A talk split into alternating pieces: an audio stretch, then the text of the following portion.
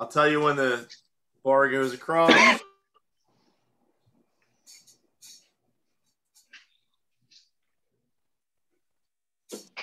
We're good, Frost. Ladies and gentlemen, welcome to Arrogance and Ales. I'm Fraz, he's J J, that's Trevor, there's Josh, and our special guest this week is, special guest, please introduce yourself. Uh, hi, my name is Brendan, uh, I'm from B United, my name is, yeah, we're not doing last names right here, we're not doxing ourselves. Uh, yeah, hi. Uh, I work for B United International. We're an importer. We also now have uh, O E C, which is a craft beer brewery. I've been doing it for, good God, like thirteen years at this point. Um, and yeah, I'm happy to be here. As always, I must say. Agreed, agreed. As always, the way we do it here on, on Arrogance and Ales is we do beer reviews. We talk about the beer news, and we'd like to get to know our guest a little better. But with that, let's start with what we're sipping on, and let's change it up. Josh, what are you sipping on? All right, start with me. I'm drinking this delicious, busy, hard seltzer with antioxidants, vitamin C, blueberry pomegranate. It's pretty good. Tastes like fucking, I might as well just get a seltzer and vodka and some fruit juice. Our guest a little better. But with that, yeah, no, no more. I don't want to know what it looks like. I don't want to know what it smells like. Sorry, guys, you're in for it because it's this is a seltzer lineup tonight. Delicious. You make me listen. Summertime's coming up. Gotta, you know, hey, watch these. Blueberry pomegranate. It's pretty good. Tastes like.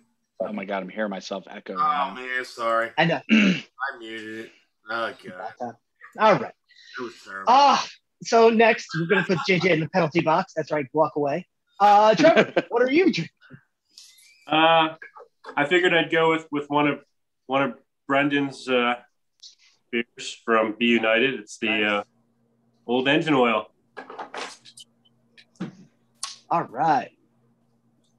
Uh, since this has literally a four-paragraph untapped, Jesus, man, why would you, since you're here, would you like to explain us this beer? Uh, the Old Engine Ale? Sure. Yeah. Uh, uh, it's so they. It's a Scottish ale. It's from a brewery called Harviestoun. Uh, the idea was when they created it, uh, we want to make a stout that has the body of an old ale. Because uh, I think at the time a stout was like, you would think of like Guinness, something that was relatively low A B V. So they wanted like a six percent, uh, like really viscous, really thick. Uh, and they called it a black ale because they thought if they called it a stout, people would be confused at the time. Uh, so they made up their own style uh, and it looks like engine oil. So that's what they named it after. I think the brewer also worked at like the four, like, he was like a car engineer or worked at a car manufacturing plant or something. There's a lot of car uh, imagery in there, in their mythos. Trevor, what do you think? Oh, it's it's good. Uh, it's uh, roasty, toasty, chocolatey. It's got a it's got a nice backbone to it. Real, really great mouthfeel in this beer. It's, it's fantastic. I sometimes I call that a it's a, a session imperial stout. Uh, where it has some of that big body and flavor, but only six percent alcohol. So, you know, if you're craving that, but don't want to get too drunk. I will say this beer has been uh, checked in just a few times with just under eighty thousand check-ins. Wow. It, it's a three point seven five. Uh, yeah, and good. I like it. I like it. J J, what are you drinking? I'm starting off with... Uh... Dulle Teve, is that how you pronounce that? Uh, oh, yeah, I believe Dulle that. Dulle Teve. Teve. B U L L E T E V E for us. Oh, I know what the mad bitch how to spell her name. I don't you dare ever say some shit like that to me. Now this is a this is a very carbonated Belgian triple, if I remember correctly. Um, it's it's fantastic. I remember drinking this at the, the cheese pairing. And I loved it, man. That is easily one of my favorite beers from your lineup, other than Xyauyù, because Xyauyù is a whole nother level of beauty. Oh, yeah. Mm-hmm. See, um, see. Yeah, that's, I mean, that's basically like a one-person brewery too. Like he's been doing it like by himself since the eighties. Um, so it's, it's like craft. It's like European craft. Yeah. Oh yeah. Well, so like this was a brewery. It, they like it was him and maybe uh, I think two brothers. Maybe there's just one. Uh, they bought an old brewery that was kind of like Belgium. Obviously, had a ton of old breweries, and then there was a period where they're all kind of going out of business because they're. You didn't need a brewery for every town, much less like three. So they bought it and re, you know, rehabbed it. Um, it's a crazy brewery because like the, it's all kind of, it's not fully like gravity based, but like the uh, mash tun and everything is like on the top floor and things like run downwards from that. Um, old copper cool ship, like the bottle air, like um, gravity, like they run cold water through pipes and they pour beer over it. Like, so this super antique system. Um, that survived like not getting scrapped for ammo during World War Two. Uh, I'm yeah, they just make of, really unique a lot of sweetness. I'm getting a lot of heat from the uh, the ten percent. Get the Belgian candy sugar; it's really nice. Um, it's a great Belgian triple. Uh, if I remember, the brewery also is a toy museum in the front. It's definitely got a bunch of, like, he's an artist as well.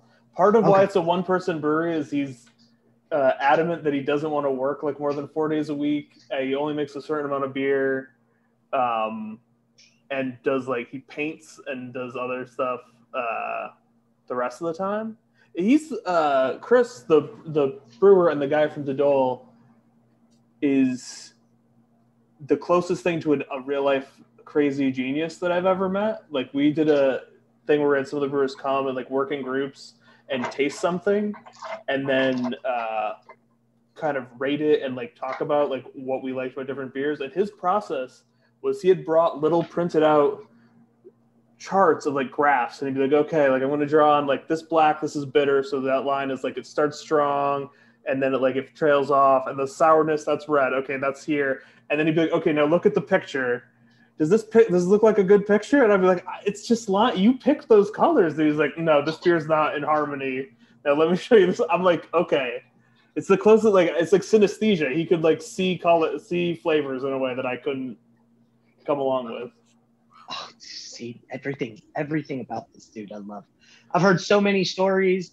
I've heard like, you're like, if you go visit the brewery, you can like reserve to have dinner. Sometimes he doesn't even show up. Um, he has his mom do the tours. I don't sometimes. know if she's like so. She's she's very old now, but she definitely did up for into her nineties. I don't know if she still does. Yeah, I mean, this stuff is awesome. Does he not still hand bottle them? Because I'm pretty sure those bottles never come in the same line. Uh, yeah, that's. I think that's probably the case. this is definitely, this is definitely a patient pour. It's not something that you're going to get a good pour the first time. Dude, the first part of your pour is going to be extremely carbonated. You want it to air out a little bit. You want it to reduce.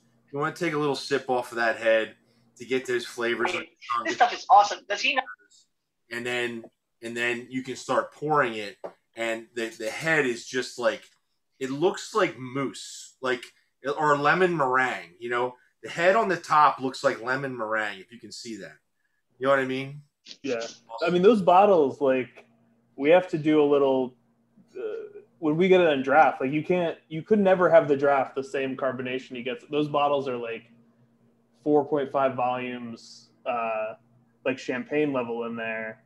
And then he's like, "Well, it's beer. It's supposed to be carbonated." We're like, "Yeah, cool, but like it needs to be a little less carbonated if, if on draft though. But in bottle, you can pour it slow, and you're and you're, it's great. You just have to know how to do it. That's all. You just have to know what you're in for, and your expectations have to be what that is. That's all."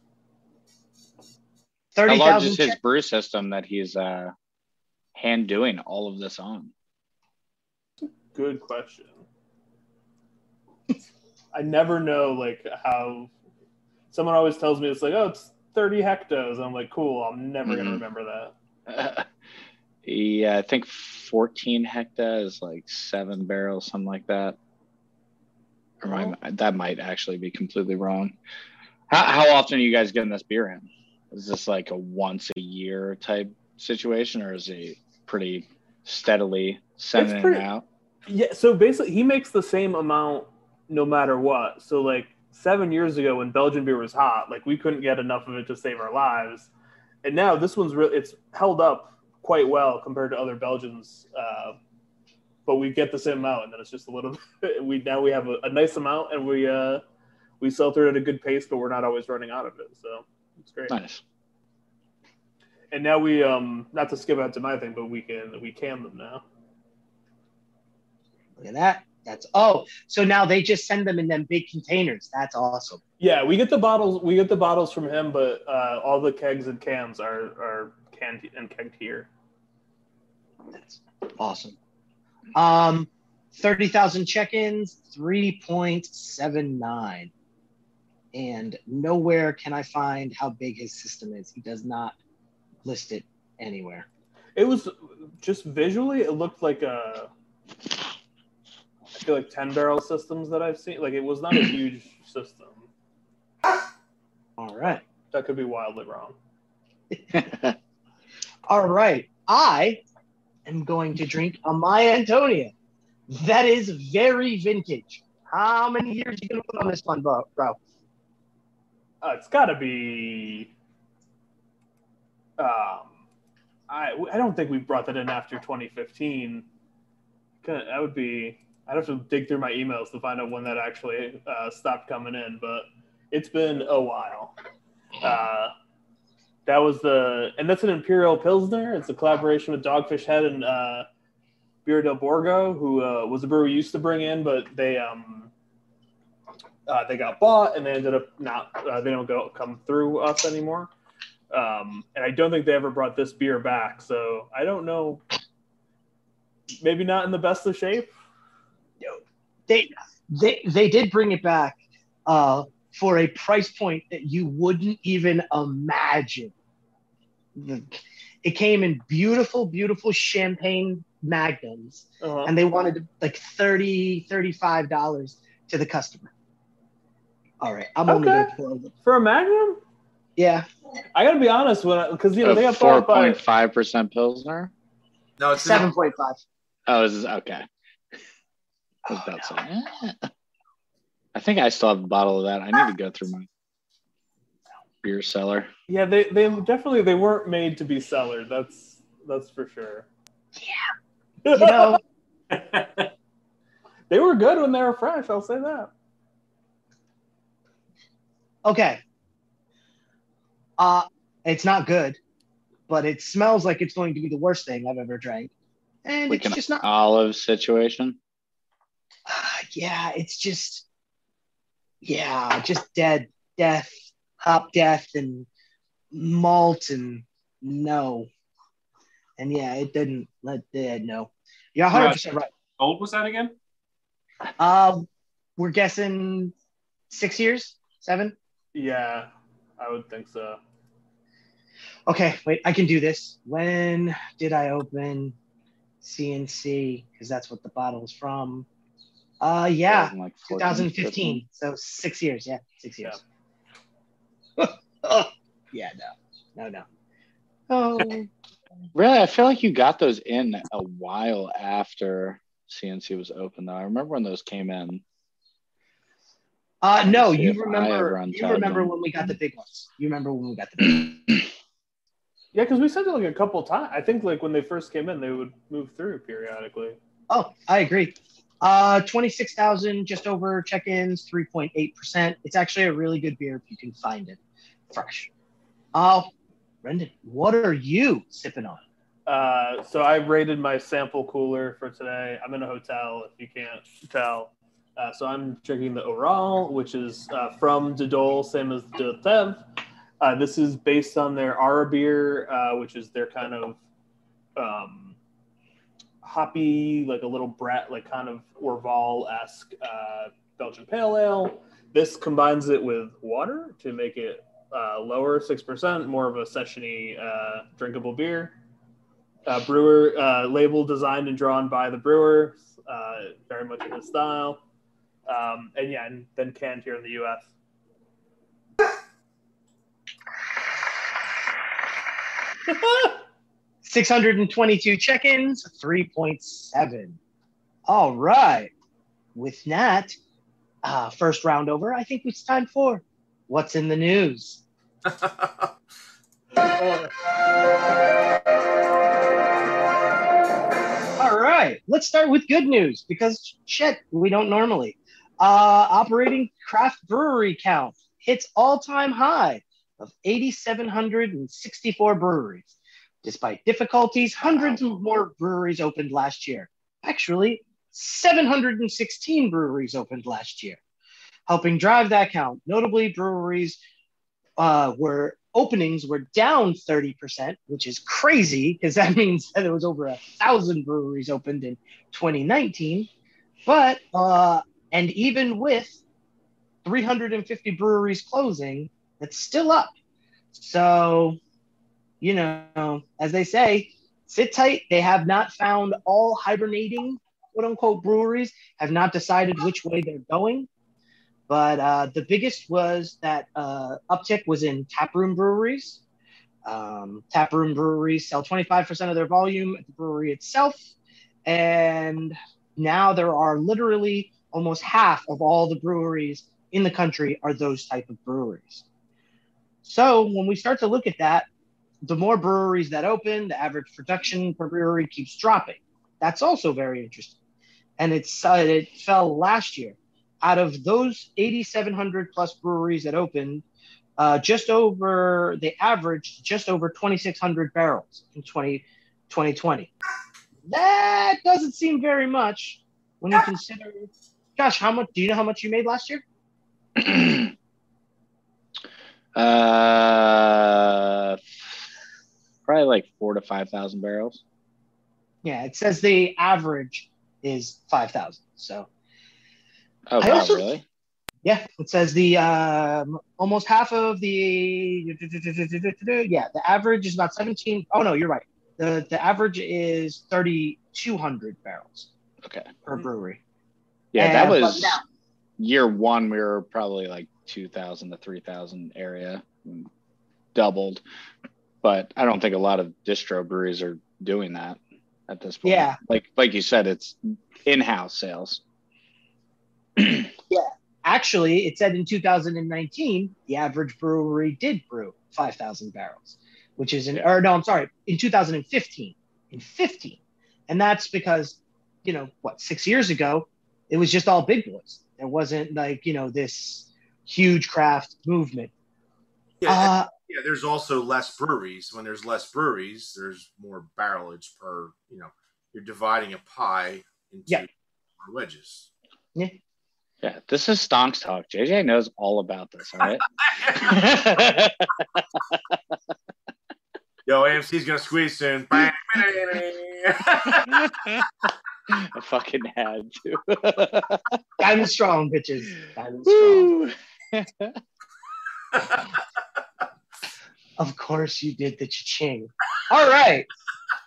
So something we do on this show is because I couldn't drink that first one. So I need uh I need y'all. Somebody, and you know what? We'll let the guests. Brendan, why don't you pick my next beer? I have Urban Refuge from Torch and Crown. I have Rabbit Rabbit from Light uh Lamplighter. I have The Finstones from K C B C. I have Pops and Crimes from Foam. Yep, from Foam. Yeah. And I have Laced in Space from Other Half. Was the is Pops and Crimes? That's the one that has like the skeleton cage on it. Yep. Mm-hmm. Yeah, I'm spooky, so I'm gonna vote for that one. Okay. Hey man, what the guest wants, what Lola wants, Lola gets. All right, Pops and Crimes. Is from Foam Brewers, a New England triple I P A. So Josh is very interested in this because somebody is on his effing corner. Double dry hopped with copious amounts of Enigma and Citra hops. This ten percent beer is a monster, though, through and through. Tropical hop aromas are bursting out, complemented with some mild berry notes and a soft but resinous finish. Just under forty-two hundred check-ins, a four three four. Alrighty, kids. Whoa. Why wouldn't? That's Josh material. All right. So It's a little more see-through than I expected from a New England. Yeah, I don't know if it's your lighting, but it's got kind of an ecto cooler sort of like big greenish tint, uh, at least on my computer screen. Let's see. I feel like that's his lighting. Yeah, it looks like it's kind of yellow and like it's, I think the fact that you can see through it is making it kind of green looking, mm. which is like a weird because it does look like a Gatorade. Like... What's the date it's... on that? All his beers are from like seven years ago. Uh, this is a two thousand fourteen Foam Triple I P A. three fourteen three fourteen Oh, so that's less than a month. All right, yeah, yeah. Um, That's just crazy for a triple to be like thin like that, like you can see through it. I, I don't love it, and I usually mm. really like their stuff.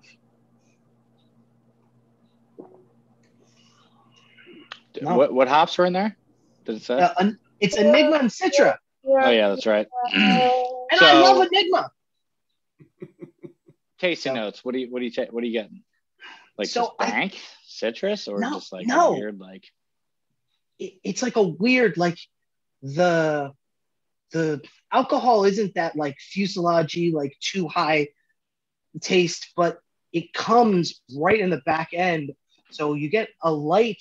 Little tropical note in the beginning, and I'm like, okay, this is going to be the fun rise I want to, a fun ride I want to be on.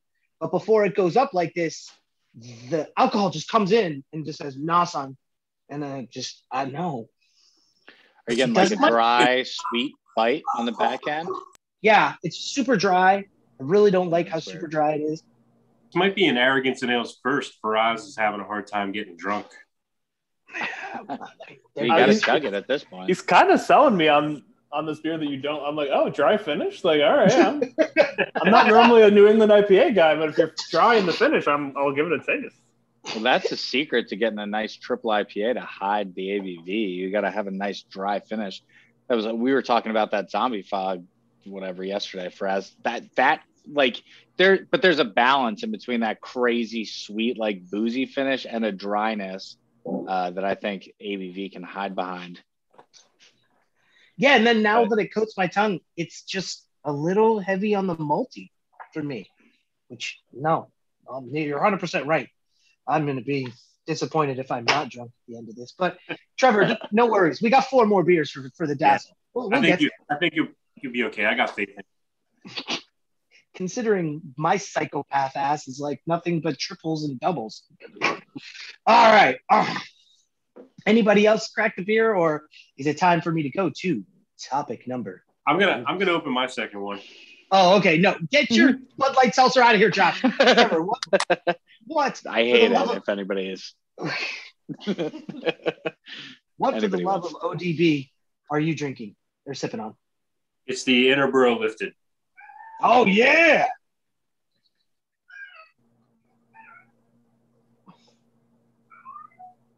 Josh, you're on mute.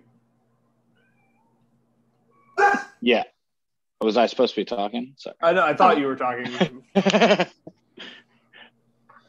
Go on. What were you drinking? Lifted. There it is. Oh, it smells up. Great. All right. Hazy I P A, aromas of pineapple, mango, and fresh lime zest. Flavors of freshly squeezed O J and fruity pebbles with a light body. Easy for you to say. Light body and smooth mouthfeel. Hopped with Citra, Cryo Citra, Cashmere, and Motika. six percent. Only eighteen people have checked that beer in. Look at you, Hype Juice King. About and to be nineteen. Get oh, it, son, get it. So, yeah. What do you think? I'm going to be honest. I really only bought this because it said it had a Fruity Pebbles taste. And they aren't wrong. It's delicious. It's good. That was nice. That was a nice build-up. I thought you were about to say it was terrible. That's exactly what I thought. I got to hide my face now. Like, like, Trevor, master of suspense over here. Look at this. Who would have known? Who would have known? Pulled the real uh, Simon Cowell on that one. Did. He did. All right. I want to drink a beer. Oh! I'm going to do the Harviestoun Ola Dubh eighteen-year-old Um, this is a – what's the base beer in this, Brennan? So it's actually a version of the Old Engine Ale that uh, Trevor was drinking that before, right?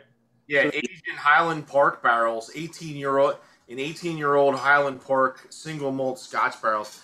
Uh, before I break into this, um, it says smoky. It says smoky whiskey. Now, I find some peaty scotches um, to be a little medicinal. You know what I mean? Um, is is is that what is that what this is or no? I don't find. I'm not a whiskey expert uh, by a long shot, but I didn't find the like. I have had like P D whiskey and, and beers aged in like P D uh, barrels, and I haven't. I feel like there's more of like a. Uh, no, I haven't gotten like a P D taste to it. Uh, to that one. I get sweet. I get sweet notes out of this. I don't get a lot of. I don't get a lot of barrel, which is okay. Hmm.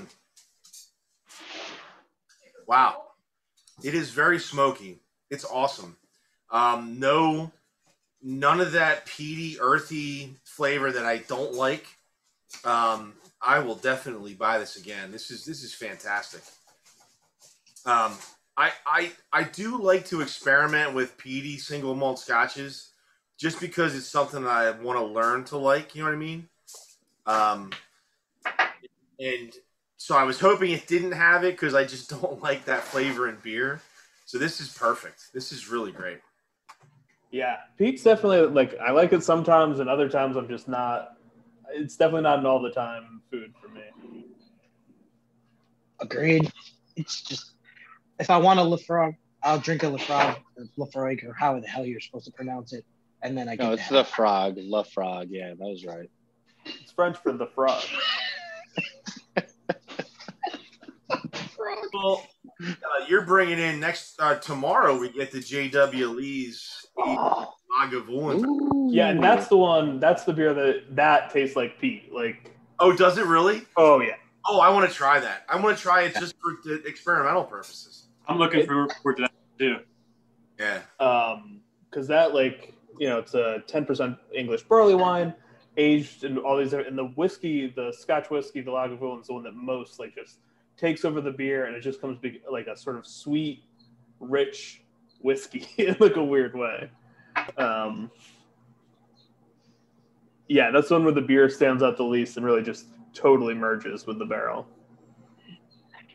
Nice. The the J W. Lees, that's my favorite. Uh, you guys did an event in Philly years ago that I came to, and you gave me like a five-year-old age uh, Harvest Ale. Mm-hmm. And I was like, yes, thank you. It tasted amazing. I love that beer. That was we, just... we're selling. We were selling two thousand ones, which were amazing, and now we're we have two thousand twos, um, which are also really like. There's so much like we have two thousand eight, and then we jump, and like the super super old ones are so incredible. Really, they haven't oxidized or turned it into cardboard, or I mean, they have oxidized. They they've definitely like changed, but like I just um, something happens where like I drink one of the middle aged ones. I'm like, oh, this is very good. Not a huge barley wine guy, and then the the the twenty year olds, I'm like, holy moly, like those really do it for me. They like lose a lot of the sweetness weirdly. Like, yeah, it's hard to explain, but yeah. Two that we had on that pre order. Was it did really well. People are very interested in what that two thousand two tastes like. Yeah, yeah. You, you saved me a bottle. Save, save, save maybe, me a bottle. Maybe. Also, there's something to say about a twenty year old. You know, at twenty years old, they lose their sweetness. But I'm just going to keep it moving. Uh, you know, so uh, very interesting here. G A B F is once again not going to happen this year. And we're going, they're not going to do it until October of twenty twenty-two. Uh, you know, the big thing is that the, this does a lot of, it, it employs a lot of people for the, brewer, the, the Brewers Association. They, uh, you know, have lost about seventy percent of their revenue and forty percent of their staff. And this is going to become a very slim year for them. But in good news, they have decided, though, to go forward with C B C. C B C will take place in Denver in September. And let me tell you, if you ever have a good time, kids, if you can ever get to a craft brewers conference anywhere near you, go. It is, um, how do I put this politically correct? A dick measuring contest between the breweries who just pull out the best stuff and go, here, this is my shit. And then you see the brewer sitting there drinking his shit, talking trash to the other brewer who's got the other seven taps in whatever random bar you walk into. It's an awesome time and a lot of fun. And actually, it's very educational if you go to any of the lectures or anything, too. Yeah, I went to see the the, the Gray Lodge during the last C B C in Philadelphia. It was it was awesome. Yeah. It was, you ever go to the Gray Lodge? Yeah, I, it's actually like one of the closest bars to my house. So I haven't, well, I'm like, I haven't been there in a while. I wonder, I wonder what's going on. Um, but yeah, no, it's a great bar. But yeah, C D C, like, they took over down, like, I did some event for it, and then I like met up with my wife, and I'm like, cool, let's just like go do something not work related. And then I'm like, oh yeah, I can't go to any of the places I like because they're swarmed with people, um, which is awesome. But we had to like we had to leave t- like the center of town to just go do something uh, non craft beer uh, or- related. Just eat a slice yeah. of pizza. Yeah, your event in Philly was at um, hold on, uh, what's it called? World Cafe Live. That was oh, yeah. uh, that was their distributors yeah. thing, uh, like the Shanghi's big trade show event, and then yep. we had a thing at uh, Tria Tap Room. Yep. Um, that was the first time I met Joe Prococo in person. Wow, aren't you lucky? It went really well. All right. On that note, J J, why don't you pick my next beer to drink? What do you got there? I got Laced in Space, Rabbit Rabbit, Urban Refuge, or Meet the Finstones. So do the Meet the Finstones. All right. Meet the Finstones. Or I'm sorry, it's just the Finstones. It is a K C B C beer. Uh, let's see here. Completely bam bam with a Bronto burger sized hop addition of Citra, Mosaic, Simcoe, and Sabro. All right. For notes of pineapple on pineapple on passion fruit on pine. Doesn't Sabro give you coconut? Uh, an excessive quantity of flaked wheat for an excessively soft mouthfeel and smooth finish. As Fred Flintstone says, yabba dabba drink it. I am. So we got two hundred forty check-ins, four point two one. There we go. There's the how I want my god dang New England I P As to look and how I want them to smell. Oh, yes. Is that the one? This is pine on pine on pine on pineapple? Oh, yeah. Yeah. Yeah, bring it. Um... Yeah, no, I really like this beer. I very much enjoy it. I'm really not picking up the coconut. And Josh, right? I'm not wrong, but Sab, uh, Sab, Sabro hops usually has a coconut flavor, right? Oh, yeah. Okay, well, I'm not. They did a good job at hiding that. Yeah. I hate coconut. No, but I mean, if it, it, mixed with the right hops, you can get a nice, you know, just tropical pineapple kind of flavor. But I think a lot of people, uh, you know, when they taste pineapple, they think coconut too. Huh. Well, uh, thank God I'm not one of those people, because I'm like you. I can survive coconut. It's not my favorite, but I do love pineapple. Um, also funny that you hate coconut, yet you've made a Wandering in the Fog Sabro. I'm just going to keep it moving. Uh, I don't make beers for me, buddy. Or they'd just be stupid pilsners or whatever. What's your what's the Celtic boy you're drinking now? There, or just Bud Light watermelon mojitos. Oh. Bud Light out of office pack. Is that a good commercial? Come on, Bud Light, sponsor our podcast. Sponsor. Okay, listen, listen. They want to sponsor the podcast. Yeah, one hundred percent. Sponsor Abomination Brewing Company. By the way, we have... Actually, this shit's terrible, to be one hundred percent honest. You're never even sponsored now. By the way, we haven't mentioned hit that freaking subscribe button. Smash it. You know, hit the like button. It truly helps us out. Faraz got us in the A C Beer Week. We're off to the moon. We're gonna be. We're taking of, Atlantic uh, City to the moon. Yeah, that's the only place it needs to go. We need to get that shit out of here. Let's go. Would you like to see two bald guys, one balding guy, uh, ginger with a mullet, get really hammered? Come down to A C Beer Festival. We're gonna be there. It might even be this podcast. it's, yeah, it's gonna be this podcast. It's exactly what it is. And, I just uh, spent two hours watching the wrong guy. Blew up Trump Tower in A C. It's about to get blown up. That was sorry, guys. I should have had fucking more of these seltzers beforehand. Yeah, you should have. Strangely, I'm not usually happy when people are drunk when we start the podcast. You, on the other hand, are better. Um, all right. So if anybody hasn't moved on, we'll go to our next topic. No, no. Anybody? Beulah? Beulah? No. So here's a guy. Here's just. Honestly, just knifes in Fraz's heart. R T D coffee, energy drink, alcoholic energy drinks are the next seltzer. I swear. If I had recycling enough, this, right? Because wasn't this ten years ago? I remember drinking Sparks in high school. Yeah. Before Loco, that, before that, Sparks were the thing. I just Sparks and balls. And can't wait well, to balls be... weren't alcoholic. Sparks were fucking. Like, basically energy drink vodka in a can. They were like, here you go, kids. I just can't be waiting out on the beach in the beautiful sun, just crack open a nice black, alcoholic black coffee. Sounds awesome. Mm. Not sure. What are they this has been going on for a while, too, with P B R. Uh, so who else? Somebody else was doing that. Bomber, uh, that's Rebel, yeah, Rebel. There's a couple brands, yeah. Uh, R T D coffee is nearly the size of the hard seltzer category at four point five billion in revenue. Holy yeah. shit! What? Yeah. Where?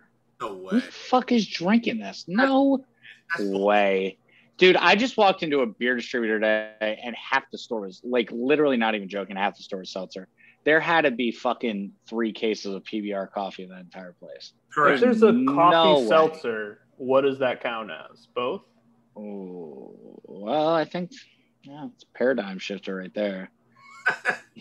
I knew I knew when I walked in and I saw a Christmas seltzer pack. I'm like, oh, oh I, I don't know how deep this well goes. We threw a whole pine tree in this shit. Yeah. It was like a... Like a gingerbread seltzer, like not not what I usually think. You know how oh my fucking god! Seriously, you know how the seltzer or the uh, the slushies are I P A. So, if Rebel or one of those companies would create a ten to twelve percent hard iced coffee to put in the slushie machine, it would be game over for everybody else. That does sound pretty pretty good. Yeah, I don't, I don't understand why someone hasn't done that yet. It's, I know. It makes so much sense. Just taking notes over here. I was just going to say, there you go, Josh. Like, I don't believe no. these numbers, though. That's insane. Are you buying that much shit, J J? I mean, you're no, like you would no. see this, right? Like, where are these numbers coming from? No, Dude, if that was the case, you would start seeing like hard coffee joints opening up. Is nineteen hazy hard coffees on tap. Oh, yeah, I'm surprised though that seltzers that that is not a thing. Like a hard seltzery places haven't opened up that you can just go have eighteen different fruit flavors of seltzer. The um, it would. They got those nitro co- like the non-alcoholic nitro uh, canned coffees. Mm-hmm. If they make those alcohol, no, still. I, oh, I'd be I'm into too that. Old to drink coffee at night. That'd be like so a I have to shot, get drunk though. In the morning. Yeah, yeah. Because those are like eight ounces, though. I agree with you. I love those. Crack that open, but really, just being a, be an adult alcoholic and just put vodka in that. Like, yeah, correct. That's true. That's the whole thing with all of these cocktails. Like yeah. in Connecticut, it's this whole. I think High Noon is what it is. And yep. they call it a seltzer, but it's not a seltzer. It's fucking vodka It's a mixed drink in a can. And I don't understand why. Just make your own fucking mixed drinks. Just, it's not considered a seltzer. It makes no sense. It makes it says seltzer on it. Well, like, didn't they sell like crappy? I feel like when I was like young, I would go and you'd see like shitty mixed drinks in a can. They were very yeah, they were. Cheap. Oh, what were they fucking? Those Seagram Sevens ones. Yeah, yeah, and, yeah. Uh, yeah, anything along those lines. There's water, the wine coolers and shit like that. So it's just like a rebrand, and and yeah, the first time yeah. you heard alcoholic seltzer, it's like just buy a seltzer. But everyone was like, yeah, but what if it already had the alcohol in it? Like, time saver. Listen, it's for the hazy bros to walk around. And, like, here's the thing: if you want to have like your hard seltzer like tap room, you would have to put it in a resort town. If you put yeah, one in Vegas, one hundred percent. You put one like an A C on the boardwalk, it would work because, you know, you get hazy boys and chicks who want to, you know, and people who want to worry about their, their weight, just be crushing them, bro. Crushing them, bro. No laws when you're drinking cars. It's like the margarita drive-thrus in, in New Orleans. Yeah, there you go. Same, same thing. Same thing. All right. I can't. No work. We're done with that topic. There is more. It was all about the energy, alcoholic energy drinks, and Rock's doing one of them. I don't know. No. Who cares? I don't care. Oh, what I find interesting is, is Molson Coors is going to deprioritize. That's a wonderful word for get rid of certain brands. And one of them is a brand that I remember back in the day.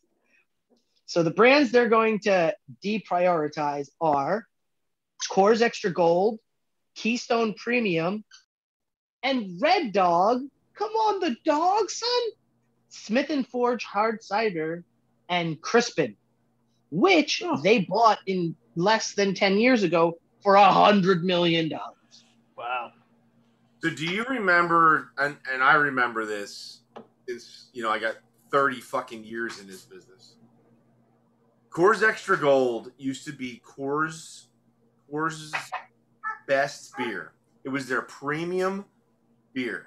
It was the higher end. It was like the Michelob of Budweiser's, right? Then they deprioritized it one time. It came down to sub-premium. Now, you know, we still sell. Trevor, how about it? How much do we sell? Extra Gold? Yeah. Well, it's been discontinued, so not a lot after. Right. But yeah. But... apparently, ninety percent of their sales are in Pennsylvania, and I, I didn't go to that either. What? Yes. It's actually, fuck. It's actually That's one guy.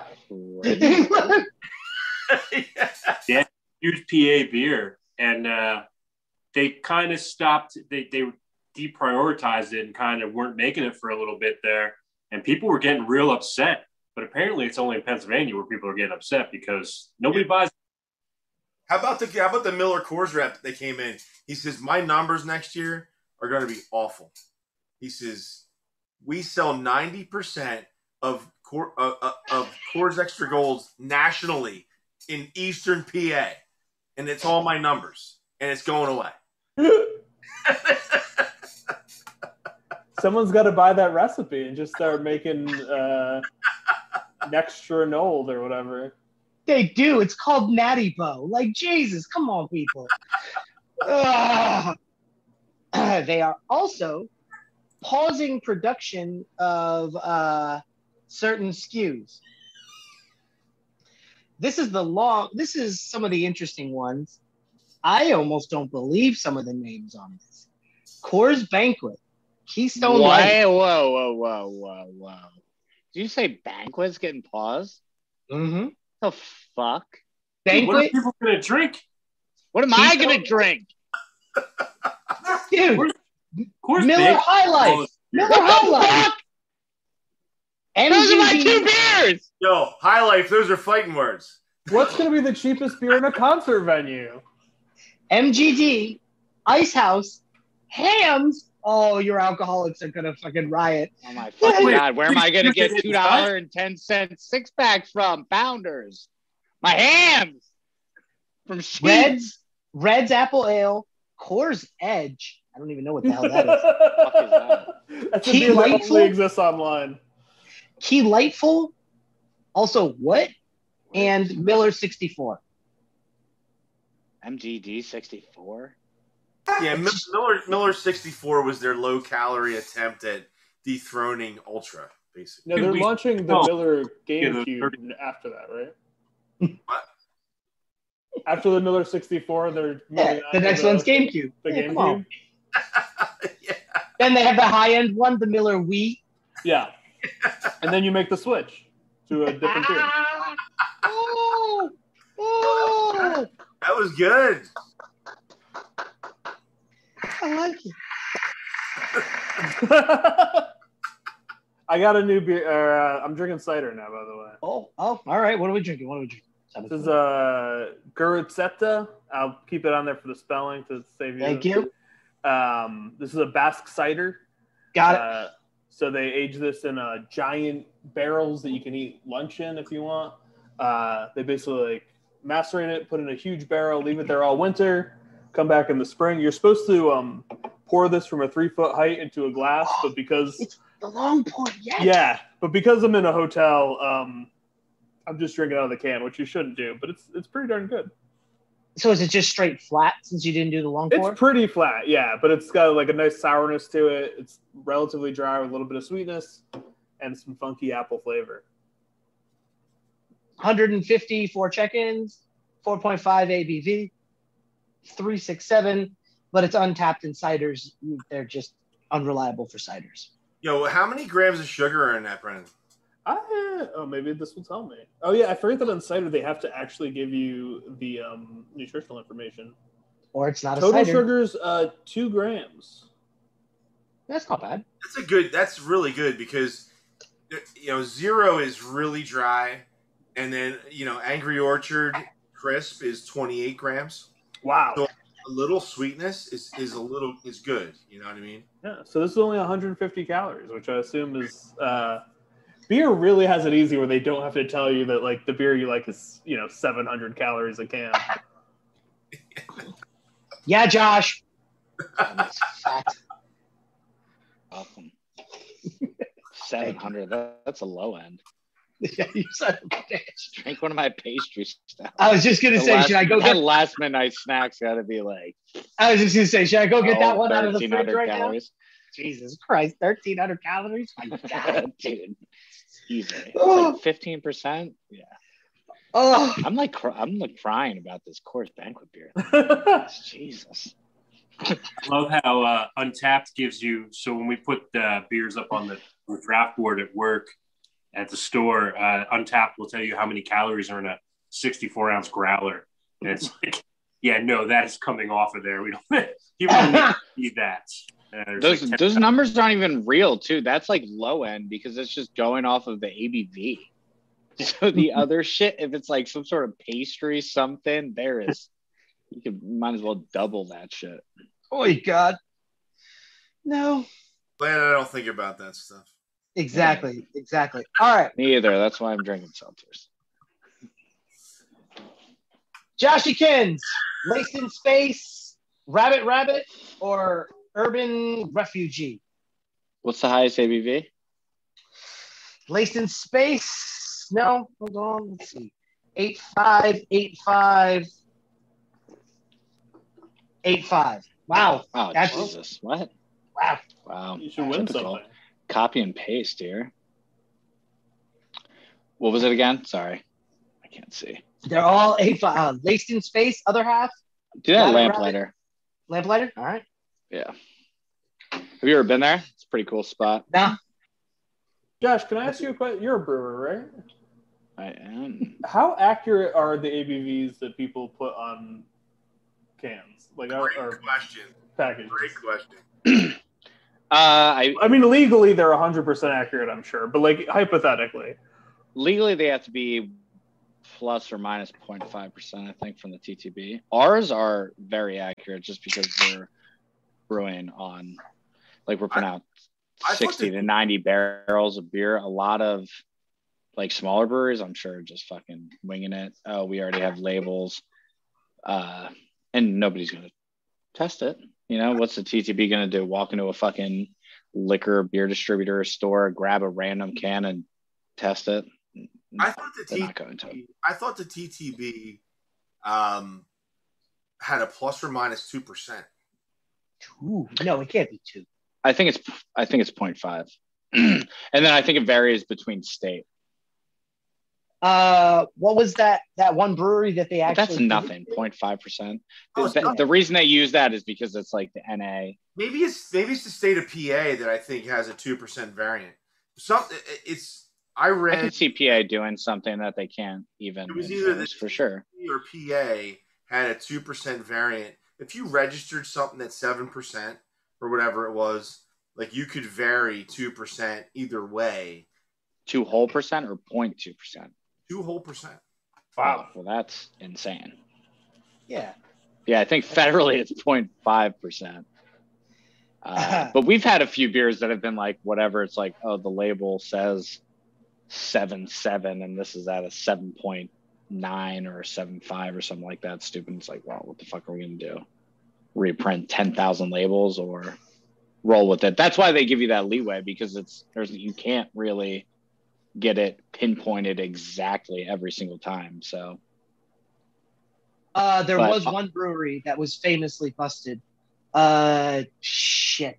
Josh, you know it too. It's one that sells all the fruited sours. Is it like well, north um, four ten uh, four fifty north, yeah, four fifty north, because they were slushy X L, yeah, John's or whatever the fuck, yeah, those things are out of. They were advertising no that their fruited sours were like five percent, and some guy was like, you drank two, and he was like, there's no alcohol in this, and the guy got really mad and he wrote letters, and then all of this was posted, and he wrote letters being like, no, this isn't right, and they were like, yeah, it is, and he's like, well, oh, that yeah? dude sent him to a lab, yeah. Yeah, he's like, I'm a chemist and I have a lab. Sent it to the lab, and they and, and he sent a whole case of their beer, and not one of them came over two and a half percent. So yeah, they got a big uh, that blew up all over the internet. Yeah. But all right, so let's look at this beer here. Let me pull it back up on my. And it's funny that the description in Untapped is not as good as the one on the can. A drinkable New England style double I P A with Citra, Amarillo, and Idaho Seven. This beer is a variable juice bomb boasting huge hop flavors of mango, melon, and ripe fruit. Again, New York City, you are rather clear for fucking New England. New York, Lamplighter is uh, Boston, I think. Is it? It looks thin and it sounds thin. You're one hundred percent right, Cambridge, Mass. Yeah. My bad. I bought it in New York. Um, I've been there. Uh, it was a cool spot. Very white. Like the entire place is white, like the walls and shit, not the people. What is it? Like a, I'm like, well, everyone's looking at me like, uh, people, everybody in there is white. Well, it's Boston, so yeah, obviously, and it's a brewery, but every all the walls, like I remember walking in there was like super dark at, at night. We went in there at like ten p m. It was like, so, what so the fuck is happening here? It's so bright. This bar in Boston. yeah. yeah, basically. Uh, much cooler. Beer was a lot better though. I have had many Lamplighters. No, uh, shit. Am I just? Did I taste that sour? Um, a real sad night for you, Faraz. Real sad. Yeah, what's the, what's the canned on date on that? It's six days old. It's six goddamn days old. Maybe it hasn't gotten there yet. Maybe you need to wait. I don't know where it's going because it's a multi as A F for it. I can see your shirt through it. Yeah, exactly. No, no. I mean, yeah, just no. You, all your beers have been awesome. It's the first one that makes me sad. And it's a cool name and a cool ass can. Mother. Well, that beer's been around for a while. I think that's one of their uh, yeah. regular releases, isn't it? twenty thousand check-ins, over yeah. twenty thousand check-ins. Over a four on Untapped. I, I'm just going crazy today, maybe. It's just... Mm, I'm so angry now. All right. Anybody else picked anything new lately? Yeah, I'm drinking this Bud Light Strawberry Daiquiri Seltzer. Mute him. Mute it. No. yeah. Yo, we're six minutes out from an hour-long video, so let's get this rolling. I'm trying, oh man. I'm God. trying. Oh yeah, we're normally in. Are we going into the meat of the podcast now? This is the meat. And okay. You know what? Let's let's go to the it meat. It just started. Meat is, we haven't gotten anywhere yet. No, no, we, we really haven't gone where we want to go. But we have a guest, Brendan. Right. Tell us about your past. I mean, thirteen years. God dang, that's uh, that's impressive.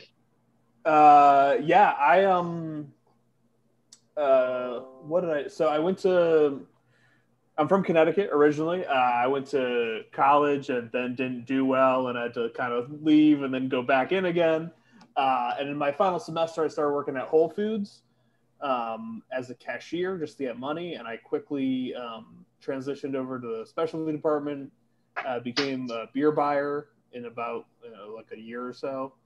Um, and then in that time, graduated from school and was like, oh, I need to, I really actually liked working there quite a bit. Great people. Um, but I was like, I gotta, I gotta go and like get a different job than this. And I emailed um, B United because they, I was like looking at boxes that came in that I was putting away as a beer buyer. Le Chouf, which we sold at the time. I'm like, oh, this company's in Connecticut. I'll email them and see like what the deal is. Uh, and then I got an interview off that, which is, Unre- like um, normally B United only hires people that have been like recommended, like it's very unusual, but they were like, they happen to need someone at the time. Um, so like, sure. Yeah. Uh, they interviewed me. Then Le Chouf got bought. So like, it took like, a, I had my first interview, like four months passed, my second interview, and then it got hired. And then I, uh, I never left.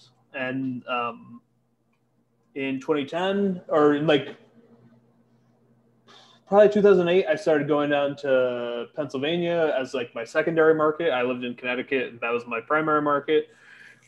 Turns out Connecticut um, is not nearly as cool as Philadelphia is. So I, uh, and especially like Connecticut, selling beer in Connecticut ruled until uh, the fall of two thousand eight, where the, like there was that big stock crash, and all the because uh, all my beer was um, sold in Fairfield County, which is just all New York. Not all New York uh, stock people who live there, but uh, apparently a lot of people who bought like tons of weird Belgian beer uh, lost their, no longer had it so easy in Connecticut, moved down to Philly, which I fell in love with immediately, and uh, still there.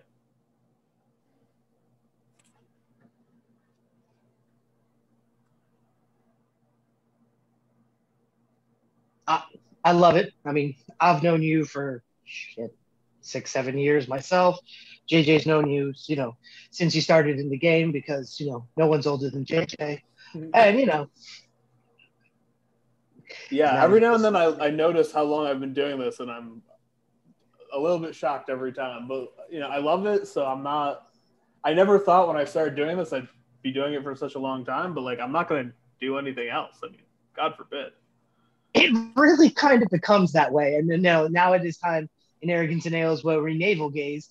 Um, yeah, like you, once you get into this industry, especially like on our side or, you know, like a actual brand rep, you don't leave. You may leave the brewery you work for, but you don't leave. Like you just are there the whole time. Like, it's just like, yeah, this is just the lifestyle. You just become so acc- accustomed to it. And it becomes this wonderful hug that you just can't leave. That's why they don't ever pay us enough. No, I'm kidding. Well, you know, like in the, you know, I'm like, I'm traveling now. I'm not with my wife, which I would love to be home. Um, there's all kinds of things that are, are difficult, but like, then I pull back and I'm like, oh, I like sell beer for a living. I don't, uh, I have great coworkers, but I don't have to see them uh, unless I reach out to them. Uh, and uh, I sell a product that I really enjoy. Um, so I'm like, yeah, you, you can't beat that. I will I will say you sell some of the most unique European brands on the market. When you come into the store, my ears are on radar. Yeah. Right? I was going to say, we love when we see Brendan walk through the door because he's always got that backpack. And it's like he's just reaching in there and grabbing all kinds of like, what's he going to pull out of there next? Like every time it's just fantastic. And you're very knowledgeable on everything. And that's, we really appreciate that. And it's, it's really great when you come in and yeah, we, we love it. Thanks, man. That's really nice. So, so, so please just talk a little bit about a beer. Like, so everybody knows, I would say, Sam Adams Utopias. It's kind uh, of like a, a brand that people know, and it's like, oh, it's this thing, and it's three hundred dollars a bottle, and they only make it every other year, and it's impossible to get. Uh, am I the only person that thinks that Xyauyù not only tastes very similar, it may be better? Yeah, I mean, I'm I'm biased. I'm freely, you know, because uh, that's. But Xyauyù from Baladin, it's yeah. like they basically make uh, a beer and the, like a barley wine, and then like treat it like sherry. So it, like it's fully oxidized. You know, it's it's flat. You can leave it open on your on your counter for six months, and other than getting dust in it, uh, it's not going to really change. Um, but for like kind of a digestive, I think it's like I haven't had Utopia, Utopias in a while, but I feel like I use like a little bit less sweet in a weird, even though it's quite sweet, it like doesn't yes. have that like bright uh forward sweetness. Um the alcohol is a little bit lower, but it's also like significantly less hot, and it's just uh just a really nice like dessert thing, or just like a little something to, to treat yourself at the end of a meal. Throw it on some ice cream or something, and it's uh yeah that's a that's an expensive ice cream, but I enjoy that ice cream. Oh, that we did the pre-order with this year did really well. That's that's a that's a unique brand, man. It, nobody ever sees. Yeah, they're like the Sierra. I always compare them to like the Sierra Nevada of Italy, where like they started like in the nineties. They're like the biggest craft brewery in Italy, but I mean comparatively, that's obviously very small. Um, and they make really like they've just been making great stuff this whole time. Uh, just I my quarantine hobby this this year, or like. I don't know, it's a full-on quarantine hobby because it's been in the past like four months, but I've been making uh, ice cream out of like beer and meat and stock, like basically all my work stuff. I've started making ice cream. We got, my wife and I got a, like a churn thing that you could put on a KitchenAid for Christmas. And I was like, I'll make beer ice cream. And then I was send it to my boss. I was like, hey, I can make some of these for work. He's like, all right, here's like the twelve beers, like make these. Um, and it's, it's great, but If, if we were just talking about how many calories beer has in it, beer ice cream is, is even further. But um, I made like sake ice cream. I made lambic ice cream uh, a couple weeks ago, which I was really confident was going to be a disaster because I thought the milk would curdle, but we got it in there, and it's it's an uh, an oud goose ice cream that's kind of, I can't decide if I like it or not. It's like uh like sherbet. It's like that creamy sour combo thing. Now you just got to figure out how to put that in cans, and you're you're gonna be making millions, dude. Yeah, man. Yeah, that's all. Euro milkshakes, and they're real bitches. They're real milkshakes. Yep, they're real milkshakes.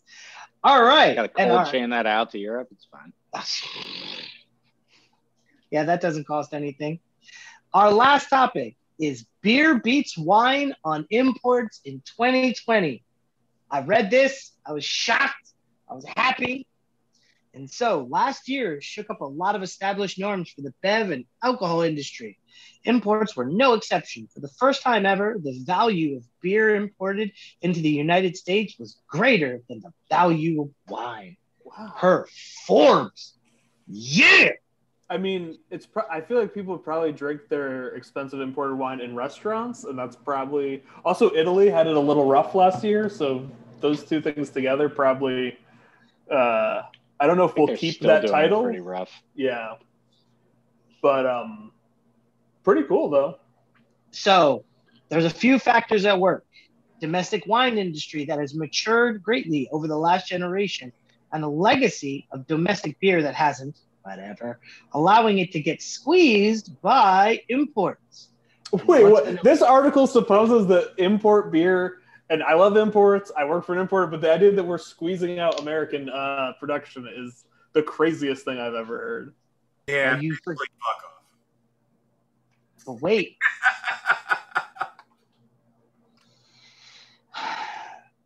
Mexican beer. Oh, okay. All right.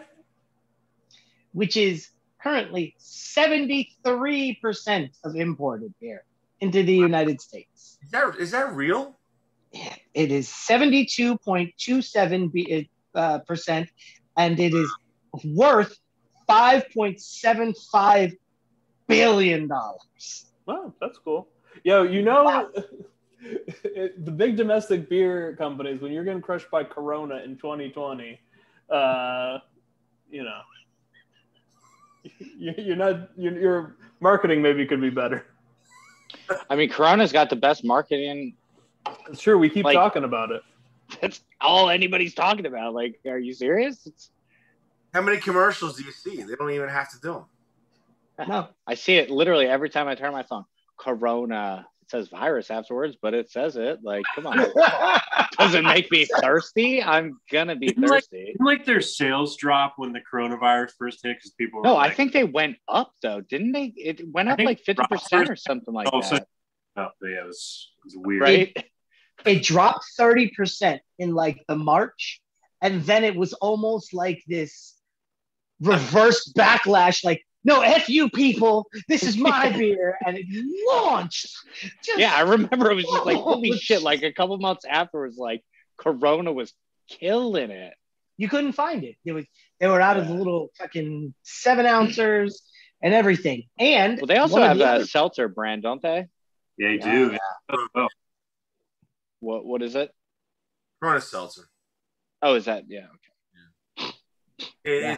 No, I, I didn't know if it was like some random, you know. In, in all honesty, what advertising do they do? I, I don't ever see Corona. Uh, have you seen the Fast and the Furious film series? Because they've got a pretty good placement. Yeah. I think I think there's one of them. One where time in a Vin- year at Christmas time when they do the Corona commercial. Yeah. Yeah. I think there's legit in like Fast and the Furious eight, uh, Kurt Russell's like, I like this Belgian ale, and Vin Diesel's like, no, Corona. Like, it legit, like, there's a conversation where they discuss that. I would not be surprised with that product placement. It's all about family. Yeah. Corona. La Familia says it on the bottom. Um, I, I will, I, I feel obliged. Uh, B United is now importing two breweries from Mexico, uh, Monstruo de Agua, a collective out of Mexico City, and La Brew, which makes a artisanal, uh, blue corn based lager, so um, you know, check them out. We're not responsible for the growth in um, in Mexican beer imports, but uh, they are really good beers. Blue corn, uh, yeah, that was interesting. When I said the same thing, blue corn. That's interesting. Instead of wheat, or is it? Uh, I think it's like kind of you know, um, it's a corn, you know, a corn lager, corn of that lager, sort yeah. of new. Uh, kind of reclaiming that style and using it's called Maize Azul, so I'm, you get it. I, well, this doesn't look in. I'm, I'm curious. Right. Exactly. And then the other brewery is like uh they use twenty percent agave sugar as their fermentable sugar. Oh, hello. Yeah, all right. Uh, is that going to be the title of this week's episode? I'm curious. No. Um, one of the other reasons that foreign wine is down is that both France and Spain have been tariffed from uh, previous oh, administration right. heavily. And so French wine is down twenty percent and Spanish wine is down twelve percent. And uh, Italy, which wasn't tariffed, is down only zero point five percent. Gotta get rid of those tariffs, man. I hate tariffs. Agreed. Agreed. Tariffs really don't work. All right. On that bombshell of tariffs don't work, before J J starts to get mad and starts throwing crayons at us, uh, I think we should wrap it up. Brendan, thank you so much for coming on with us. Hey, thanks, this guys. Been... Thanks for having me. No, man, thank you. It was our honor and pleasure. Uh, thank you for watching Arrogance and Ales. I'm Faraz. J J. Trevor. How are we doing? Josh. Uh, Brendan, b united int dot com. Follow us on Instagram at b united int. Smash that subscribe button. Smash the like button.